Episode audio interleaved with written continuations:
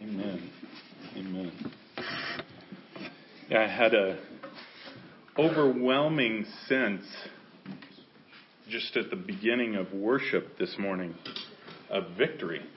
And I don't I don't even know why. But I had uh, talked to Shannon a little little earlier and uh, she had told me that she had seen she didn't know why, but she had seen um, just a lot of warring angels here. And so we're starting worship, and I had this overwhelming sense of victory. And just what God was doing. And, and I, I can't explain it except that later in worship, He explained it to me. And I, I still don't fully understand it because we won't know it until we really dig into this series. But there was a lot of warfare over this series. There was a lot of warfare, even, even me understanding that we're supposed to do this series. Because I, I'm not one that likes to like repeat things, and I, I never, well, I don't really have old outlines. If you see my outlines, it's really kind of funny. Um, so it's it's not like I can go back and pull out an old outline or something like that. But even even a topic, you know, we're we're just two years old, a little a little over two years old. And when he told me, he he said, I, I want you to preach on the armor of God, and I'm like, yeah, I did that. They can go to the podcast on the website. You know, and, and, and so it was, it was a little bit of a battle to even get me to understand that he was telling me that. And, and it's like, look, I'm serious. I, I really want you to do this again. And, and because there's a reason for it. And I'll explain that here in a second, but, uh, um, but I want to give you as well an update, um, with Carson. I've, I've been up to see Carson a few times. He's in the hospital. Has been for, I think, 10 days? 10 days, something like that now. But um, uh, we've been praying for him. If you've been on the prayer calls at all, then uh, then you know that as well, as well as praying for our country in the, the first hundred days of this new administration. We've been praying every night at 8:30. But um, but last night was a little bit unique, and I want to mention this because I know so many people are praying for him.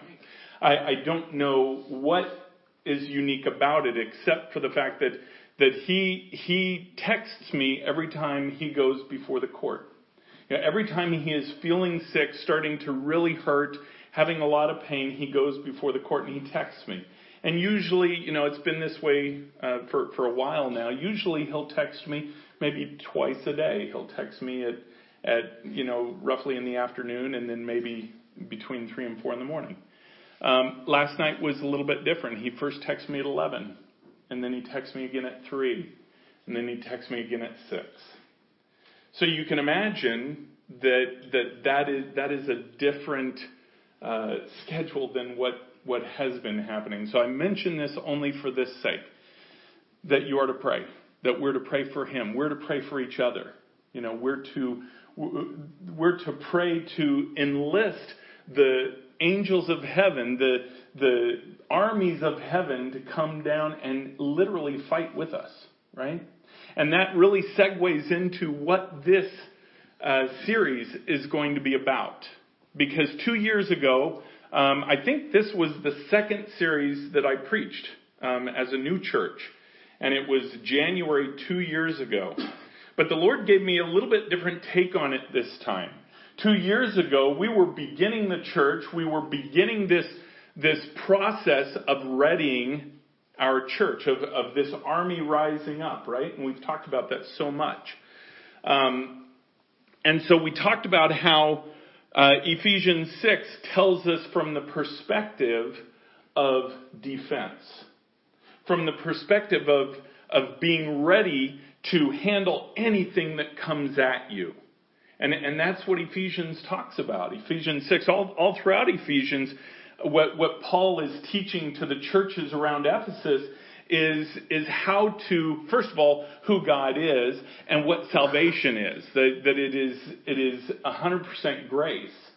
but then yet we are, we are to live a fulfilled life in Jesus Christ. We're, we're to live a life of victory and not defeat, right? That's what it teaches all throughout Ephesians. And then it comes to the last part of Ephesians, and he teaches you how to take up the armor. That there is armor that we can put on ourselves, that we can literally take up to protect ourselves from the enemy, the onslaught of the enemy. Any, anybody realize Satan fights against us? anybody not know that? You know, I'll take you aside, we'll talk after service. He fights against us. We did a whole series on the, the courts of heaven and how the, the accuser is there day and night Revelation 12, I, believe it's verse 10. He's there every day, every night, accusing us, taking us before the courts. Why? To gain authority. As he gains authority, then he could come after us, right? So, so he comes after us. So what God, or what Paul teaches in this, and the Lord speaks through Paul to, to do this, is tell us we can take up his armor. This armor of defense against the enemy. And that's what we taught two years ago. And that, that's huge. It's so important. And, and we're going to go through much of that even from the perspective of defense. But it's a little bit different when you have come to a place of being readied for warfare. Right? If, if you look at a Roman soldier, a Roman soldier had defensive armor on them, but when they became trained in it, that armor was offensive. A shield was made to not only block, but literally be a tool. Literally be a weapon. So what we're going to look at in this is taking up our armor every day. And this isn't something that you just decide, well, one time, okay, I'm going to just take up my armor and then I won't have to worry about it. You know, I'll just leave it on. It doesn't work that way. It's this constant, perpetual thing of taking up armor. We, it's, it's like a relationship with Jesus Christ. You can't just open up that relationship one time and then everything's good the rest of your life. A relationship is something we work on. A relationship is something that we do every day, every hour of every day, right? We work on it. Well, it's same with taking up our armor. We take up our armor every day. We constantly take up our armor. Why? Because we have an enemy that constantly comes against us. But we're going to look at this through the perspective of offense instead of defense. Because there's a shift that happens. And, and that shift in a, in a Christian's life, and I, I know this shift happened in our church. I, I can't remember exactly when, but it was roughly six months ago. It was in the fall. I distinctly recognized a shift in our church. And that shift went from defense, where, where we were being attacked all the time and we were literally just defending against the onslaught of the enemy, to offense. To going after his strongholds to recognizing in somebody difficulties that they have and going after those strongholds. See, there's a shift that we made as a church, but there are shifts that we make individually. As you learn who He is, as you prepare your heart more and more for Him to use you, you shift from a defensive position to an offensive position.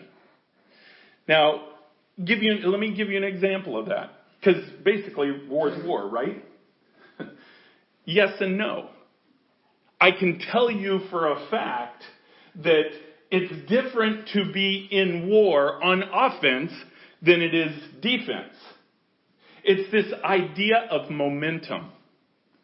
Okay, now football's not war, but I know football, so I'm, I'm going to use that analogy, right? Now, you heard the old adage that defense wins Super Bowls. I mean, Denver Broncos, I just got to point out, okay, they had the best defense. I know it's last year, but that's okay. I could say it anyways. They had the best defense. They won the Super Bowl. But you know what? Their defense did not win the Super Bowl. It can't. Because even when their defense takes the ball away, by definition, it becomes offense. It advances. That's what offense does. So when you have a defensive position that becomes an offensive position, you literally begin to advance against the enemy. Let me give you another example for those who are not football fans. Okay? World War II. We were drawn into World War II as a country at Pearl Harbor, right? Okay? We were attacked by the Japanese in Pearl Harbor, uh, completely surprised. Okay? We became on the defensive position. They went after us. And not just there, but in the Pacific, they went after us after Pearl Harbor. They stayed on the offensive to go after us. There was a shift, however. There was a shift in the, the, that position, our defensive position in World War II, especially in the water war, in, in the war in the Pacific. And that was the Battle of Midway. How do I remember that? I remember that because that was the, the first movie my dad and I went to that had Dolby sound, which isn't even a thing anymore, right? For all of, all of you who are older, you know that that was a big deal back then this thing came out in Dolby sound, and it was so cool. But I remember learning in class that that was the shift. The Battle of Midway was the shift where America no longer was defensive in their positions, but they became offensive in their movement. They began to take ground. That's why we we, we talk about, and this, this uh, series is called Take Ground. See, because for the bride to be readied, as we've talked about in Revelation 3 9, for the bride to be lifted up, for the bride to be put in a place where the world sees the favor of God on the bride, one thing has to happen. The bride must take ground from the enemy. Why? Because he's the prince and power of the air. He controls so many things on this earth. You look at the seven mountains of influence, right? And we've talked about these. You look at, look at education, look at the church, look at government, look at media. All these things you look at and see Satan has so much control in each one. So when I'm talking about taking ground, I'm talking about taking influence taking the ground that Satan has staked his flag in and says, I control this. We can't do that until we go on the offensive. So that's why God is readying the bride to do just that. And it requires taking on these elements of the armor. Of readying ourselves, making us battle ready, not to just defend a position, but to go out and take new ground. So that is why he has brought this series on right now. I want to begin, however, in Ephesians chapter 1. Turn to verse 17. Ephesians 1, 17. And I just want to share this thought here real quick before we get into chapter 6. Ephesians 1, verse 17 says this that the God of our Lord Jesus Christ, the Father of glory, may give you the spirit of wisdom and of revelation in knowledge of Him. First of all, notice spirit there. The S is capitalized. It should be on there. It's not. But it is in the Bible. it's talking about the Holy Spirit. It is talking about how the Father will give the Holy Spirit for what? For wisdom and revelation of knowledge of Him. He gives the Holy Spirit to teach us how to do this stuff. To teach us how to be defensive, to teach us how to be offensive. You know, it's interesting to me because when you go into the military, the first thing after them getting your body into shape and getting you to be disciplined, after that, what do they teach you? They te- teach you defense. They teach you defense before they teach you offense. because so much of offense depends on a strong defensive position, right? So that's the first thing they teach. So the Lord gives us the Holy Spirit to teach us wisdom and revelation of the knowledge of Him. And then verse 18, having the eyes of your hearts enlightened that you may know what is the hope to which He has called you. What are the riches of His glorious inheritance of the saints? See, it's not supposed to be a surprise what God has for our lives. Maybe the particulars. But see, He wants us to be aware of the glorious inheritance that we have in Him. He wants to make us understand who we are in Jesus Christ. He wants us to understand how much He loves us and chooses to work with us and through us. See, but that's our choice. We don't have to let Him. We don't have to let Him in. We don't have to let Him work with us. We don't have to let Him love us. I mean, He loves us anyways, but it's still our choice. So what Paul's saying here is we is the Father sent the Holy Spirit to teach you these things. He wants you to know your inheritance. He wants to, you to know who you are in Christ. Because when you understand who you are in Christ and you understand the literal power that He has pumping in love through your veins, then you will step forward with this armor. You'll put this armor on and you'll step forward in an offensive position as He leads as He directs. Because it's time, church. It's time for that. You know, I, I, I, say this a lot on the prayer call. I don't understand. And this is this is part of of what really God used to lead me to to start a church, Alexa and I. I don't understand what has happened in the pulpits of America. I don't understand why political correctness has come to the point where the church is silenced.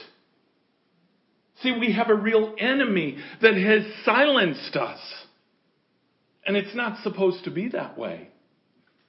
It's supposed to be to where we allow God to speak through us whatever He wants, giving Him glory, showing who He is and, and yet, the church has been, and, and I'm not saying all churches, the overall church, the overall bride of Christ, those who know Him as Savior, have been silent in this.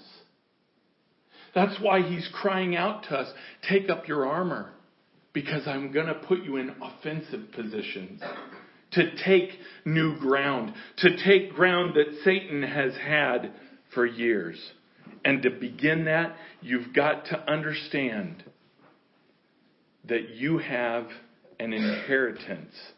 You have an inheritance in Him. You're not just loved by Him, but you have purpose. You have talents. You have giftings that He's given you that fit into the body perfectly. Right? It's important to understand that. All right, so go ahead and turn to uh, chapter 6. And let, us just begin. We're not going to get into the actual gifts today. We have some introduction that we need to understand. So, Ephesians 6, we'll begin at verse 10. And again, as we begin to read this, I, I want you to really put it in a filter of going on offense. Okay? Recognizing strategies of the enemy and going on offense where the Lord leads. Verse 10. Finally, be strong in the Lord. Now, this is after Paul has given five chapters of how to live as a Christian, five chapters of what it means to be a Christian. Okay? All the tools necessary to grow in Christ. Then he says this. In the ending of the book, he said, finally, what? Be strong in the Lord and in the strength of his might not your own might, of His might. That's the charge. Be strong in the Lord, and oh, by the way, let Him be strong in you. Now, Paul could have left it there, and it would have been confusing.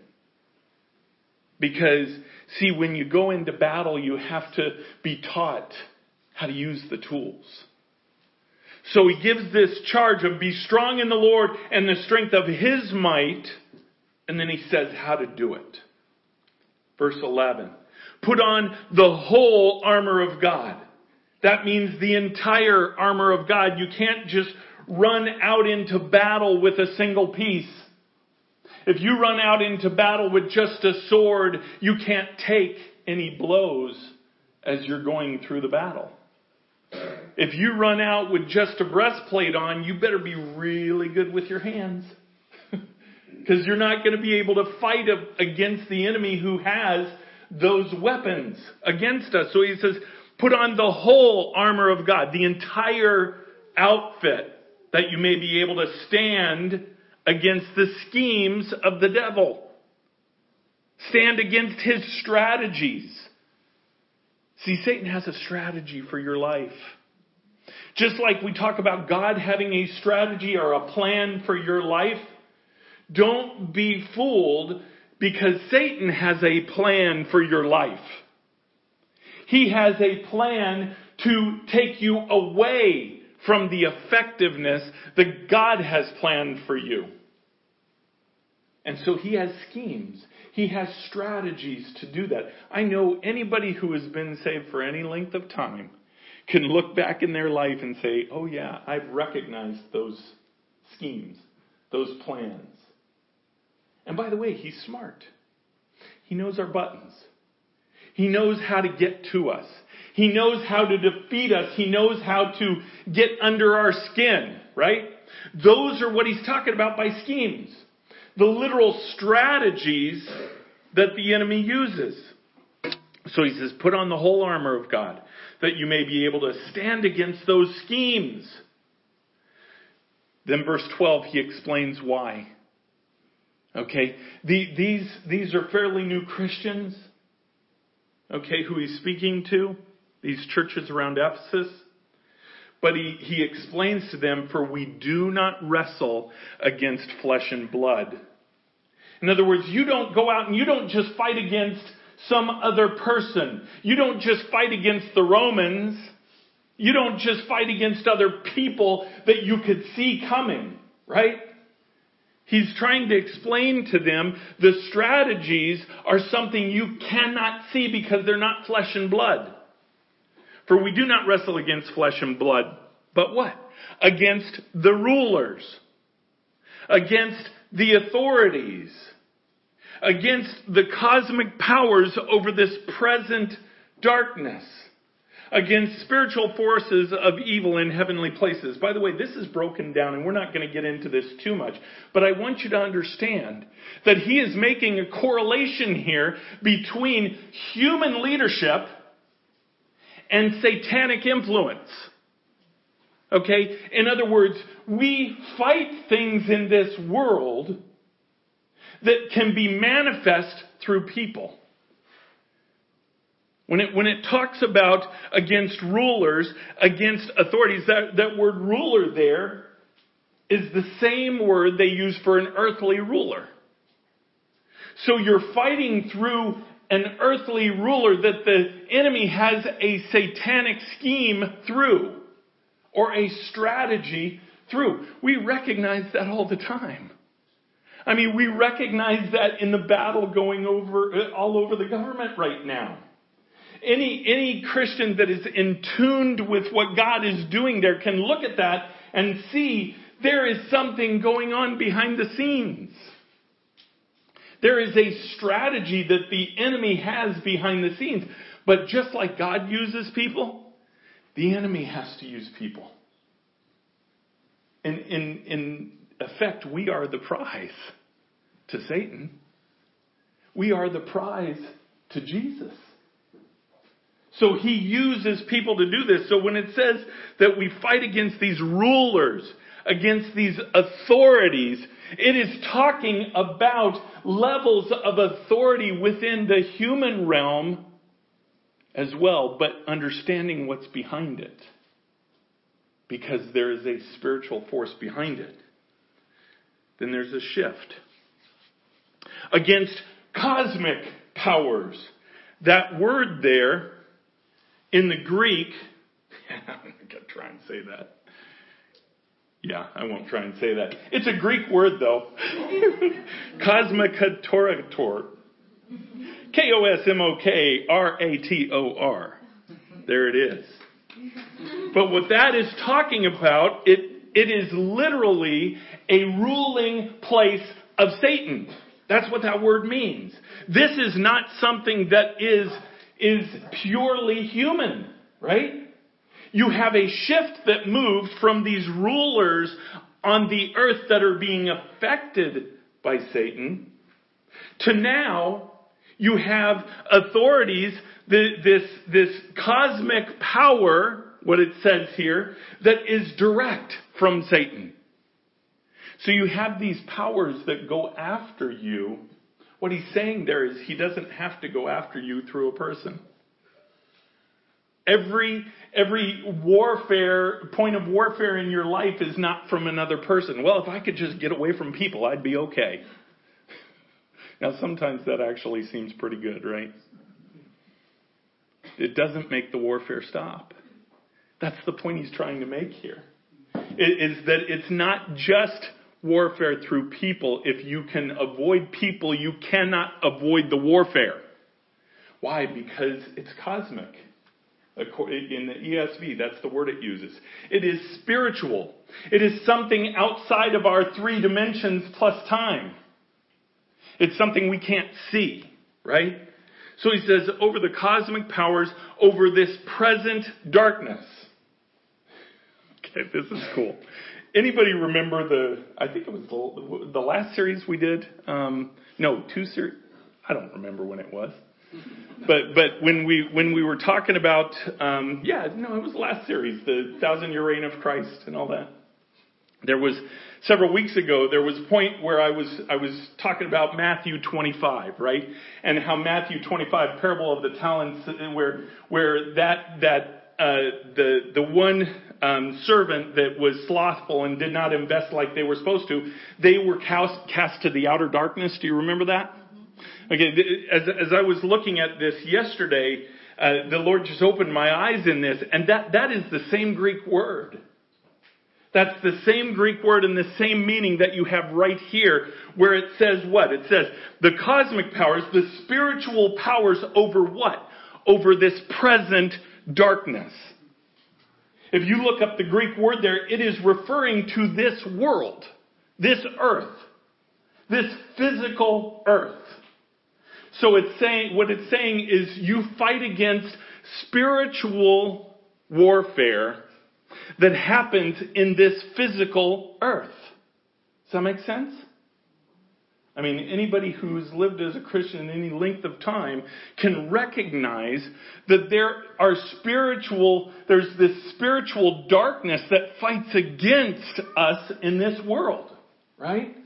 So that's what it's saying. It's saying it's not just the physical authorities may, that may not be for Christ, but then there is a spiritual authority that yet still fights in this world. This is where he fights. He fights in the hearts of men and women. Against the spiritual forces of evil in heavenly places. Now he took it to a different realm. See, it's easy to read this and not break it down. It's easy to read this and say, yeah, oh, there's just a lot of warfare. Pretty much everywhere. But in, in breaking it down, we understand and we be, begin to know where to expect that warfare. That's important. We can expect that warfare in people who do not follow Christ. That's, that's expected. That, that is probably the most obvious one. But we can expect that warfare because we are God's children in a world that is literally controlled the prince and, by the prince and power of the air, which is Satan. But then he says a last part here. And he said, you have warfare from these spiritual forces where in the heavenly places in the heavenly realm. What realm is that? That's the third heaven. That's where the throne of God is. Wait a second. How, I'm not even up there. How, how am I fought, how am I fighting something up there? Well, if you want to know the answer to that, then I would suggest you go to the podcast and listen to the courts of heaven. Because see, Revelation 12:10, we have an accuser day and night that goes before the throne of God and accuses us day and night to gain authority to then come after us. Right? That's what he's doing up there. So, so we're not only fighting a war down here, we are fighting a war in the third heaven. We're fighting a war literally in court before the throne of God, the Father being the judge. And what Paul's trying to say here is there is warfare going on. If you don't recognize the areas that that warfare is going on, you're not going to be able to, first to, to mount a good defense. But then secondly, when you get past that momentum of being fought against and shift it to offense, you're not going to have a good offense. If you do not include all three of those areas. See, you can't let Satan hide in any one of those three areas. When we fight him, obviously the most obvious one is we fight against something that we know to be human, right? Let me give you an example. Abortion. Okay, abortion is something that's been allowed for 30 years now. 60 million babies have been slaughtered through this bill, through this allowing. So, as, as, a Christian, I look at that and I say, okay, I am fighting those who want abortion. Those who, who pushed Roe v. Wade. I am fighting physical warfare. I mean, not beating them up, I don't mean that. But I, I ha- there is a, a physical warfare that we're able to see go on for abortion and against abortion. We can recognize that. But if that's all you recognize, you're never going to get anywhere in that warfare. You have to recognize the second part, which is that there are spiritual forces behind that decision. There's spiritual forces from Satan that wanted that to happen. That knew that's a way to get rid of 60 million possible influences for Jesus Christ. See, Satan, all he wants to do is destroy. That's one of his names. He is the destroyer. And that was an effective way for him to destroy life before it had a chance to live. So we have to recognize the power behind that decision. We have to recognize the power behind, and, and by the way, this is something really important because it's really easy to not love your enemies. Okay, but yet the Bible says love your enemies. It's really easy to say those who, who want abortion and want all this stuff that's against the Word of God that, well, okay, I'm just not going to like them. Well, you have a problem if you're going to feel that way. Because the Bible says you're not, it's not that you're supposed to like them, you're supposed to love them. We're supposed to love them as Jesus loves, right? Okay, so there's a problem. If all you recognize is that first level of warfare, you just missed the boat. But when you recognize that there is a spiritual warfare behind them that has control of them, that is literally guiding them, then your hate, if you will, can shift to where it's supposed to be, which is Satan and the influences on those people. And you begin to recognize that those people are in need of a Savior. Those people are in need of recognizing the love of Jesus Christ. And when you recognize the power behind them, you can separate them out as human beings and fall in love with them. And recognize Jesus loves them. And He wants them to recognize Him and to know His love. So that's the second one. We're to recognize there's a power behind that warfare. But then there's a third one that is really important to recognize as well. Once you recognize the human part, once you recognize the force behind it, you have to recognize where the authority comes from. You have to recognize that you have an enemy in court 24 7 accusing you, accusing your friends, accusing your, your church family to try and gain authority. Now what happens if you have, you know, uh, let's say you're in business and a person's trying to, to do something in court against you that isn't right, but they're going there and they're going after to gain authority to do something in your business. Uh, I'll give you a good example. A patent. Okay, a company invents this really cool thing, right? And they get a patent on it. And nobody else is allowed to do it. Nobody else is allowed to make that product. Okay? So you have this exclusivity on this product. But then a company comes in and they make it. They make it, they start selling it. And it's, it's going crazy. They're just making it and making all kinds of money on it. You have to go to court to be able to get a judgment against them to force them to literally stop taking your business. Okay, that's in the human realm. Businesses do that all the time. They have a budget line directly for that so they, they can literally defend and fight off those that would steal their business. See, in the spiritual realm, it's no different. You have somebody in court every day, every night, trying to steal what is yours. The inheritance you've been given in Jesus Christ. By the way, if you don't know what that is, that's an awesome study. We weren't just given eternal life. All right? We, we were made sons and daughters of the king. It says we're adopted into his family. That's not just bringing on a servant that, you know, you take care of. God just takes care of us. It's adoption. We become part of the family.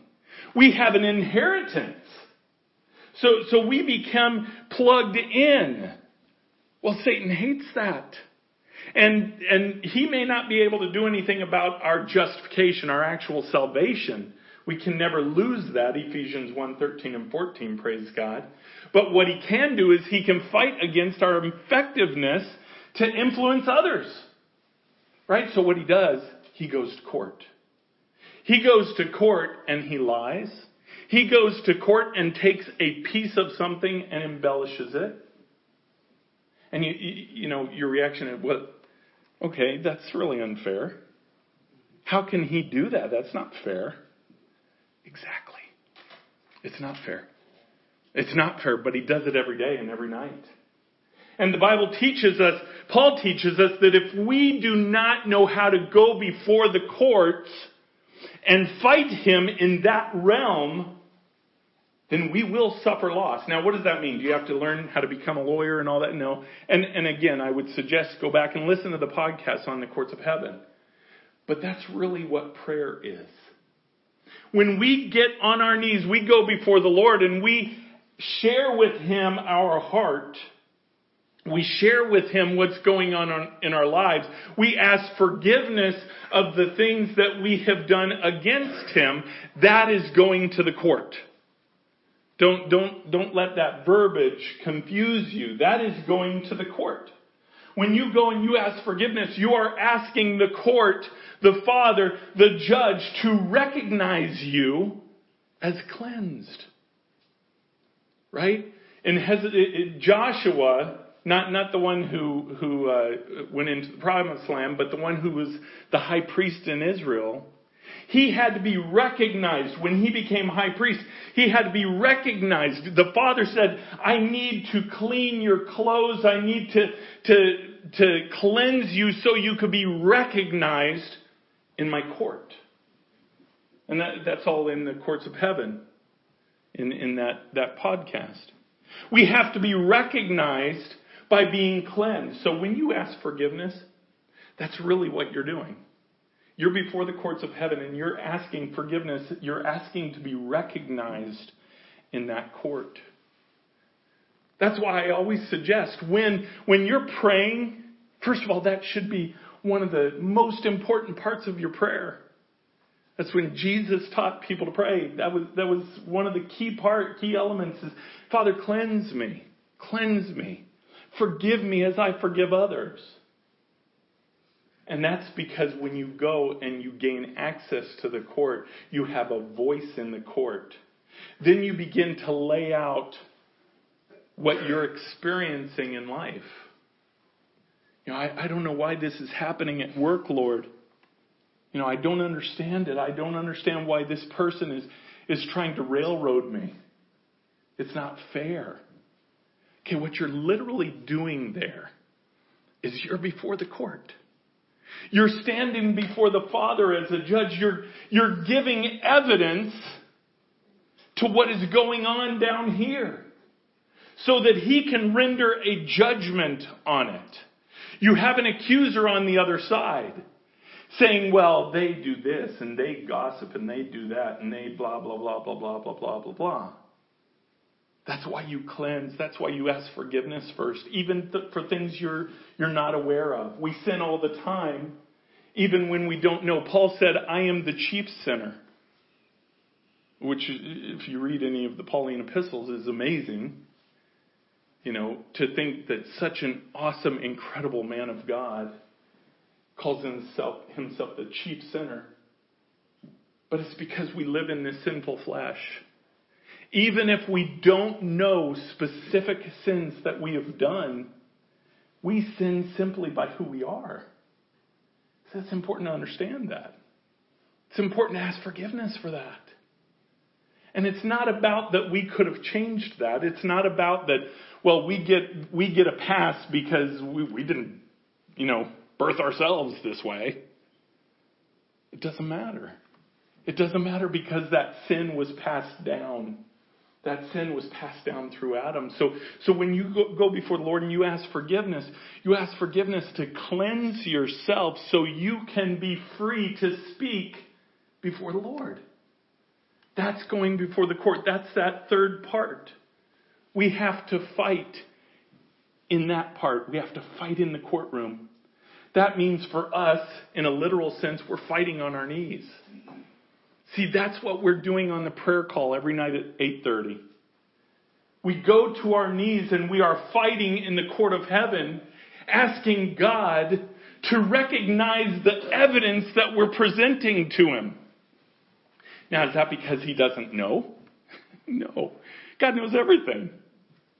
But see, just like a judge, a judge, a true judge, a righteous judge, is not allowed to consider anything but what's been presented to him.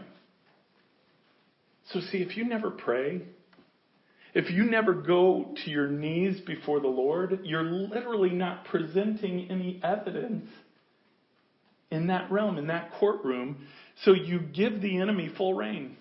He has full reign to accuse however he wants to gain authority to come after you however he wants.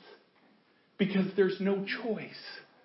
There's no choice that the Father can make.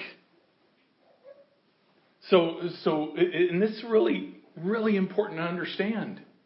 Because when we were saved, we were bought with a price. Okay? We, we were written, and that's why our names were written in the book of life. We weren't written in a book that says they get a good life. No, no warfare, no problems. We'll put him, we'll, we'll go ahead and write Greg's name in the life where there are no problems. If there was a book like that, I didn't know about it, and none of us are in it, because we all have problems. Right?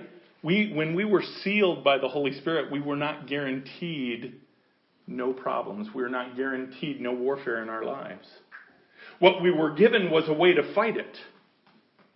What we were given was a way to access through our prayer the very throne of God to show Him our love, to present our evidence. And by the way, it's really easy. It's really easy when you go into your prayers, plead the blood of Jesus Christ. Why? Because it says in, in 1 Corinthians 13 that covers everything. It covers all our sin. It's what justified us in the first place. What bought us with a price was His blood. So when you go and you ask forgiveness and you say, Father, I plead the blood of your Son, Jesus Christ, who bought me. I am your son's, which means I am yours. And, and what this, this person, or if, if you recognize spiritually behind him, what the enemy is trying to do here, he has no right to do. Help me.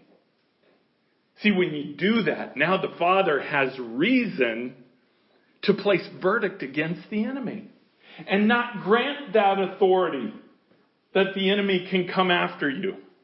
That's defensive position. Well, when you go on offense, it's the same thing, but you're going after his positions. You know, you're laying before the court, and we do this every night on the call. We lay before the court, we, we say, Father, open up the book that you have written for this country. What you intended for this country, what the forefathers laid down and declared for this country was to follow you, Almighty God. So we ask in your court that you open that book. Open the book that you have written for this country, the plans that you have for this country. And we just offer ourselves as witnesses that we want your book. We want what you have written in the book for America to be done on earth. That's what Jesus taught the disciples to pray. Our Father, which by the way, I don't know, did anybody see on uh, uh, yesterday, 6:30, I think it was, um, the the uh, rally that Donald Trump had on TV? Okay, in, yeah, in Florida. Any anybody see that? A few? Wow. Okay, anybody see the news about it? Okay, like one more, two more? Okay. I'm not even going to talk about the rally part. Go YouTube the beginning. YouTube the beginning when Melania comes and she introduces Donald Trump. But the first words out of her mouth after saying thank you or whatever from the claps, she prays the Lord's Prayer. She prays the Lord's Prayer. Okay, that's what Jesus taught his disciples to pray. And here you have the highest couple in the land shouting it out. Our Father which art in heaven, hallowed be thy name. Thy kingdom come. Thy will be done on earth as you've written it in heaven, as you've done it in heaven.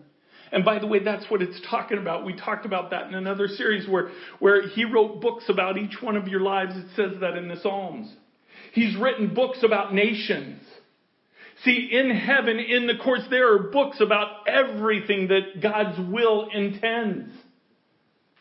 So he said, to pray is really simple. Stand and ask in agreement. Just say, just say, your will be done on earth as you've already done it in heaven, as you've already written it in heaven. We just want your will. You see, we don't have to figure out all the particulars. He'll do that. We just have to say, Your will. So when we're fighting in that realm on the offense, like I was giving the example of, we go before the courts and we say for our country, Lord, we want your will for our country. Period.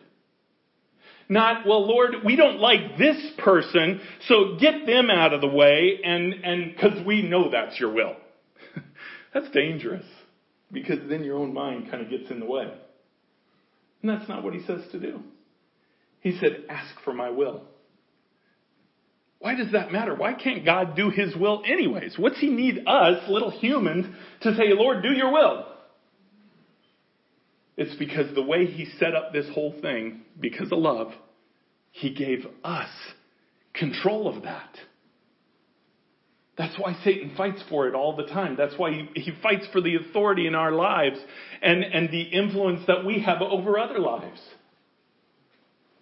God is going to work through people. So he says, I need you to come before me in my court in this place where decision is made and laws are made, I need you to come here and say, do my will. We give you our yes to do your will in our lives. We give you your, our yes to do your will in this church. We give you our yes to do your will in this country. And it's extraordinary what happens. You're, you're witnessing really the culmination of almost two years of prayer, specifically for this country. And it's so important to go before the courts and fight offensively, not just defensively. See, you see somebody in your life, you know somebody in your family that doesn't know Christ, or maybe really struggling with something. You may not even have really that much influence on them. Does that mean you can't do anything? No, because the most important thing you can do is at your you have access to all the time, and that's the courts. That's that third area there. You fight the enemy, you go on offense in the courts. You have someone in your family you're praying for because they don't know Christ. You could beat them over the head till you're blue in the face about knowing Christ, and that's not going to do anything. If you don't deal with it in the courts, if you are not praying for them, if you're not going before the Lord and saying, Lord, they need to know you. I desperately, they need to know you. They need to accept you. They need to understand your love. If you're not going in prayer in that, it's going to be ineffective. But if you are going in prayer, that's what I'm talking about by going on offense. And we do that individually, but imagine if a group of people do that collectively. Change the world. It is changing the world. Because, see, there is a remnant in the bride right now that understands this. There is a remnant all over the world in the bride right now of those who understand where the warfare is. God reveals the strategy of where it is and how to take ground. See, that's what we've been called to do as Ignition. He's called us to seven places in the world, not to just go have a good time and have some conversations about the Lord. He's, he's called us to take ground.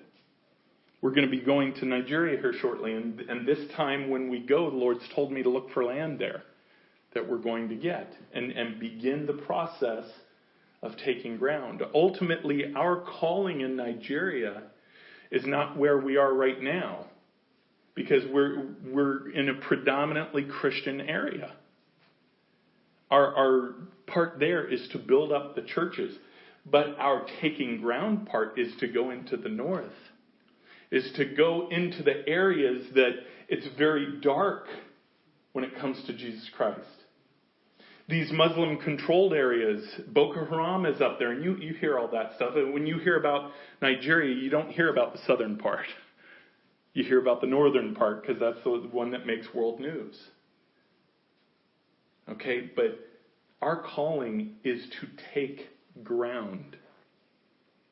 Your calling is to prepare to take ground. If you're a young person and you're, you're in a class don't assume that you just have to be, let's say it's a philosophy class and, and they just spew out everything about hatred for the Lord. You don't have to just be on the defense there. You're called to be on offense and to take ground. But you have to recognize where that is. The first fight in taking ground happens in the third heaven. It happens before the throne of God. That's what he's saying here. You've got, you've got to recognize those three areas. And by the way, it goes least to most. You cannot fight humankind without recognizing the influence behind them. You cannot fight the, the fallen spirit, okay, without recognizing he's gaining his authority from the throne, from the court. So we work our way backwards. You go to the court first. When you're on offense, you go to the court first. You, you erase any authority the enemy has to do what you're going against them to do. And as you do that, it makes the rest of the warfare that much simpler. See, Satan without authority is not that strong. He can only do so much.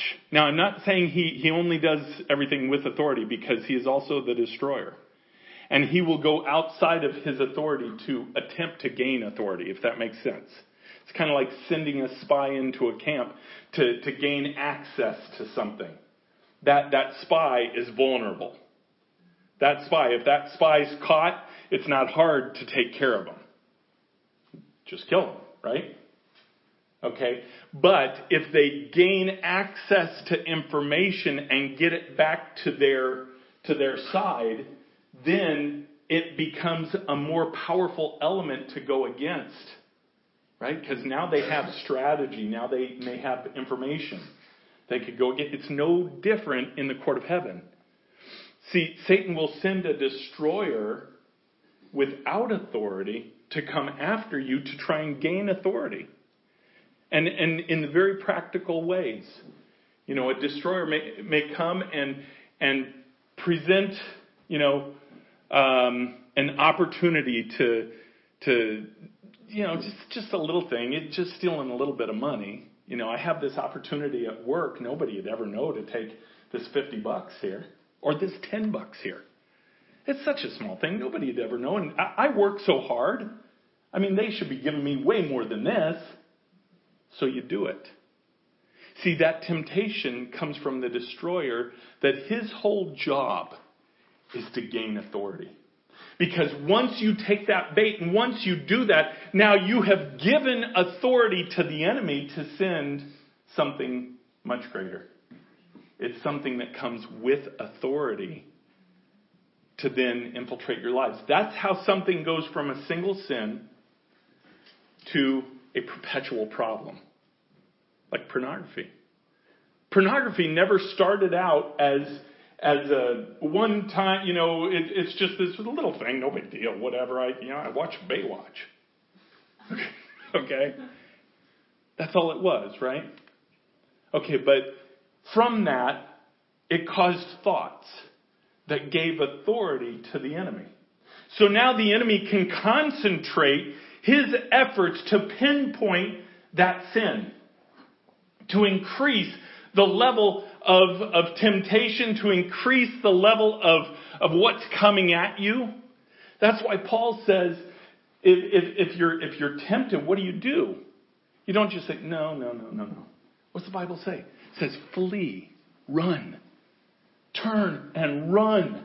Run from it. Don't just, no, I, I'm stronger than that. Just, just get behind me. No, run from it. Why? Because it's the destroyer trying to get access. You don't want him to get access. Because when he gets access, that's what makes it perpetual. That's what then he comes in with more forces, with stronger forces, with more authority from the court. Because the second you do that, he's in court saying, here's what he did, here's my evidence. I have authority to go after him. And the father has no choice but to say yes. Because that's the evidence presented to him. It's not a matter of love, it's a matter of righteousness. It's a matter of law. It's a matter of God's law. So when we begin to recognize that that battle is in the court, that battle is in the spirit, it's going to help us a lot more. Let's finish up here. Therefore, verse 13. Remember those three places are what, where we're fighting. Verse 13. Therefore, take up the whole armor of God that you may be able to withstand in the evil day. That word withstand means to resist, to stand against, to push back in the evil day, and, and the evil day there means the time period, the time in which we live. And having done all, in other words, everything you can do to stand, then stand firm. So when we're doing everything we can, which we're going to get into as he talks about putting on the whole armor of God, when we've done everything we can do, allowing the Lord to fill us to be ready for this warfare, then he says, go to war. When you're ready, having done, done everything that you can do to be prepared for warfare, go to war. Now, that going to war is defense and offense. Because we fight everything Satan sends at us. Right? But then there comes a point where you start to go after the things that Satan has control of.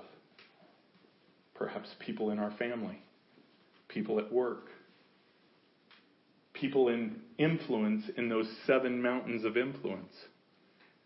See, as the bride, we need to be going to war for God to literally put influence in those seven mountains that believe in Him and trust Him. You want to talk about a changed world? Start getting some of the greatest powers of influence in the media. It's no surprise. I'll tell you what. It's no surprise that right now the battle is with the media. And I love it. Praise God. Why? Because they're the voice. They're the voice. They don't even understand why they're in the middle of the battle. But they are. See, that's a mountain. That's a mountain of influence. Hollywood is a mountain of influence. Right? This entertainment industry, this mountain of influence. And, and we just sit back and go, yeah, there's not a whole lot I can really do about that. You know, I mean, kind of like their movies. And, and by the way, I'm not going to get into that. That's, I'm not saying that's bad. I'm saying there is something you could do about it, though. You could go before the courts and you could say, Lord, I want your will. I want your will in the entertainment industry. I want your will. You have a book that you've written of influence in this country. I want your will to be done on earth as you've written it in heaven. I ask you to place in that industry people of influence that love you, that trust you.